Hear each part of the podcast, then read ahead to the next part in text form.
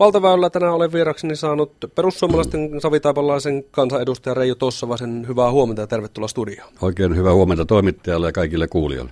Aloitetaan eilisestä Uuden Suomen blogikirjoituksesta. Mä illalla selailin kännykkää ja sattui silmään tämä. Ja oikeastaan tämä otsikko kertoo tästä kirjoituksesta kaiken. Suomen autonomia nykyistä suurempi 1800-luvulla. Eli suomeksi sanottuna Suomella oli enemmän päätäntävaltaa autonomia-aikaan 1800-luvulla kuin nykypäivänä. Lyhyesti Reijo tuossa vain, niin mihinkä tämä ajatus perustuu? Se on ihan tosiasian perustetta, kun tutkitaan kuinka paljon meillä oli päätösvalta omin asioin autonomian aikana ja mikä meidän päätösvalta tänään on, niin se on tosiasia, että autonomian aikana monissa asioissa meillä oli enemmän päätösvaltaa. Tietysti media ja julkisuus ja, ja koulussa saatu historian kuva on aivan erilainen. Esimerkiksi autonomia ajasta meillä on kuva sortovuosista, mitkä ajoittuvat Venäjän vallan loppuajoille. Mutta tosiasia, että 1800-luvulla Suomihan kansakuntana nousi ja syntyi. Ja Suomen senaatilla oli hyvin pitkälle menevä päätösvalta Suomen asioihin. Venäjän duuma ei voinut puuttua millään tavalla Suomen senaatin päätöksiin. Saarilla oli oikeus puuttua, mutta se, hän teki sen hyvin harvoin. Ja se harvoin tapahtui sitten tämän Venäjän vallan loppuaikana, niin sanottujen sortovuosien aikana. Ja se kuvaa meillä on tuolta koulun oppikirjoista niin kuin mielemme muotoutunut. Jos verrataan tänä päivänä meidän autonomia EUn sisällä, niin EU päättää paljon enemmän Suomen asioista kuin ennen 1800-luvun saari tai Venäjän duuma. Tämä on tosiasia, joka, joka jää niin kuin huomaamatta. Oliko tässä enemmän tarkoitus nostaa sen autonomian ajan arvoa vai sitten kritisoida tätä nykyistä tilannetta? No tämä on niin sanottu rautalanka esimerkki, minkä avulla haluan, että ihmiset huomaavat sen, että missä me ollaan menossa – että kun media ja julkisuus ja poliittiset puolet suuri osa luo vain myönteistä kuvaa EU-sta ja, ja vähättelee sitä päätöksenteon siirtymistä Brysseliin, niin tämmöinen selkeä esimerkki kertoo minun mielestä ihmisille sen tosiasian, missä me lopulta ollaan menossa, että päätösvalta hyvin pitkälti on siirtynyt Brysselin, että meidän lainsäädäntö, val, lainsäädännöstä niin ehkä tuommoinen 75-80 prosenttia on pitkälti EU-lähtöistä. Eli yksi EU puuttuu hyvin moniin asioihin, missä me voitaisiin kansallisesti päättää paljon paremmin meidän oloihin soveltuvalla tavalla. Viime viikolla oli hyvä esimerkki tuolla eduskunnassa, niin käsiteltiin sirkkelisahojen CE-merkintää. Tämmöinen sirkkelisahauri, joka kylällänsä muutaman kerran vuodessa sahaa naapureille, mökkiläiselle tai jollekin omakotirakentajalle – hän joutui hakemaan CE-merkinnän, mikä maksaa ensimmäisellä kerralla 3000 euroa, seuraavina vuosina 1500 euroa per kerta. Jos hän muutaman kerran kesässä sahaa, niin hänen nettotuotto sinistä sahuista on pienempi kuin tämä CE-merkinnän hinta. Mutta eikö tässä nyt olla kuluttaja-asialla nimenomaan tämän CE-merkinnänkin suhteet? Halutaan joku standardi, mihinkä kuluttaja voi luottaa. Onko tämmöinen valvonta pahasta? valvonta on hyvä silloin, kun se on järkevää, mutta tässä tapauksessa en varmasti tunne, eikä kukaan tunne yhtä esimerkkiä, että tämä, tämä C-merkinnän puuttuminen olisi ollut ongelma näiden kenttäsirkkeleiden osalta. No mennään hei itse asiaan, minkä oli johdattamassa tämä tilannetta. Mikä on Reijo tuossa vaan sinun oma näkemys, mitenkä Suomen nyt kuuluisi toimia – EUn suhteen. Täällä ihan varmasti tässäkin maakunnassa ollaan korva höröllä. Pitääkö EUsta erota? Pitääkö erota pelkästään eurosta? Mihinkä sinun näkemyksen mukaan kansanedustajana niin Suomen tulisi kulkea tällä EU-tiellä? Me perussuomalaiset juuri teetti laajan tutkimuksen Pellervon taloustutkimuksella europolitiikan, Eurooppa-politiikan eri vaihtoehdoista ja, ja olen tämmöisen kuin Suomen perusta ajatuspajan hallituksen puheenjohtaja, joka tämän tutkimuksen teetätti ja – se on hyvin perusteellinen laaja tutkimus, jossa on selvitetty eri vaihtoehtoja, mutta tämän tutkimuksen tulokset julkistetaan tässä lähiaikoina, että en mene se yksityiskohtiin, mutta vaihtoehtoja on toki olemassa muitakin kuin se niin sanottu virallinen politiikka, mitä meillä on harjoitettu. Ongelmana on juuri ollut se, että ei ole selvitetty muita vaihtoehtoja. On pidetty itsestään selvänä ainoana vaihtoehtona sitä politiikkaa, mitä meillä on harjoitettu.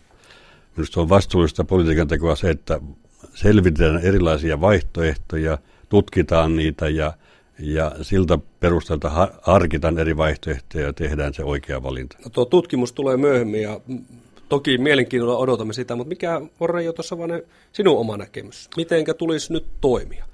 Ensinnäkin, jos puhutaan ajankohtainen asia, että Euroopan rahakriisi, niin ainoa keino siitä selviytyä, niin vähimmäiskeino on se, että Kreikka pistetään pihalle, koska ei Kreikka, sen, sen kaikki asiantuntijat myöntävät, että nykymenolla Kreikka ei mitenkään voi siitä selvitä.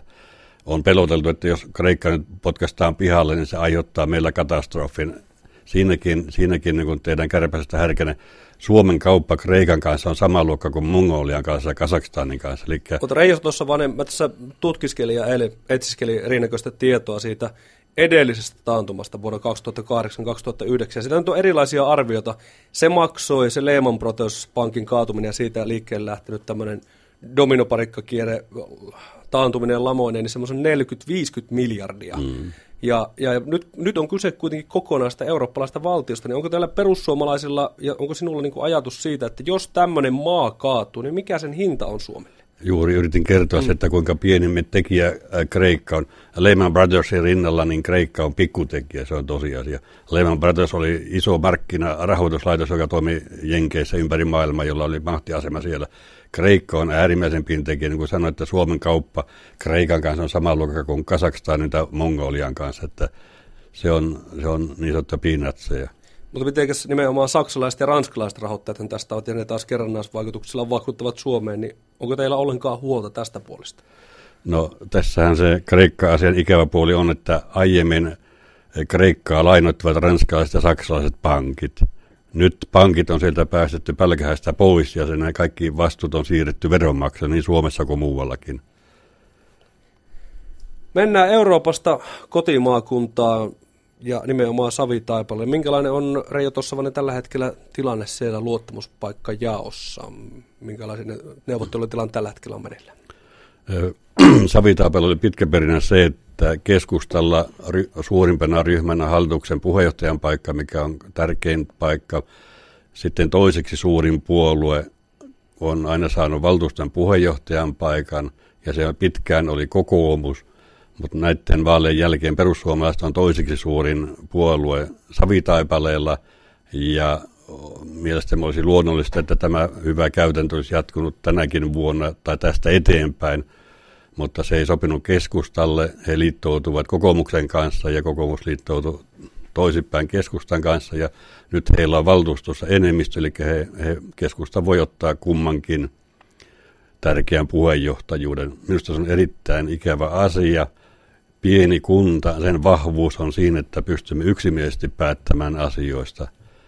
Tämmöinen sanelupolitiikka, niin se, sen keskusta löytää edestään. No, viime maanantaina valtaväylällä oli ruokolahtelainen kansanedustaja valtuutettu Suna Kymäläinen ja hän aika rajuin sanakäänteen arvosteli siellä keskustaa siitä, että he kahmivat itselleen niin kuin kaiken vallan. Onko Reijo tuossa vain sama tilanne nyt käymässä sinun näkemyksen mukaan myös Savitaipaleella? Ruokolainen tilanne ihan tarkkaan tiedä, mutta Savitaipaleella on käymässä niin, että keskusta haluaa niin kuin, ö, käyttää liian, liian kovaa valtaa, eli unohtaa sen, että pienin kunnan vahvuus on se, että me toimme yhdessä, yhteistyössä oman kuntamme puolesta. No sinä olet viritellyt niin kuin valtakunnan tasolla tämmöistä keskusta ja perussuomalaisten yhteistyötä nimenomaan tätä kuntauudistusta vastaan. Miltä tämä nyt tuntuu, kun omassa kunnassa kepuu sitten pettää?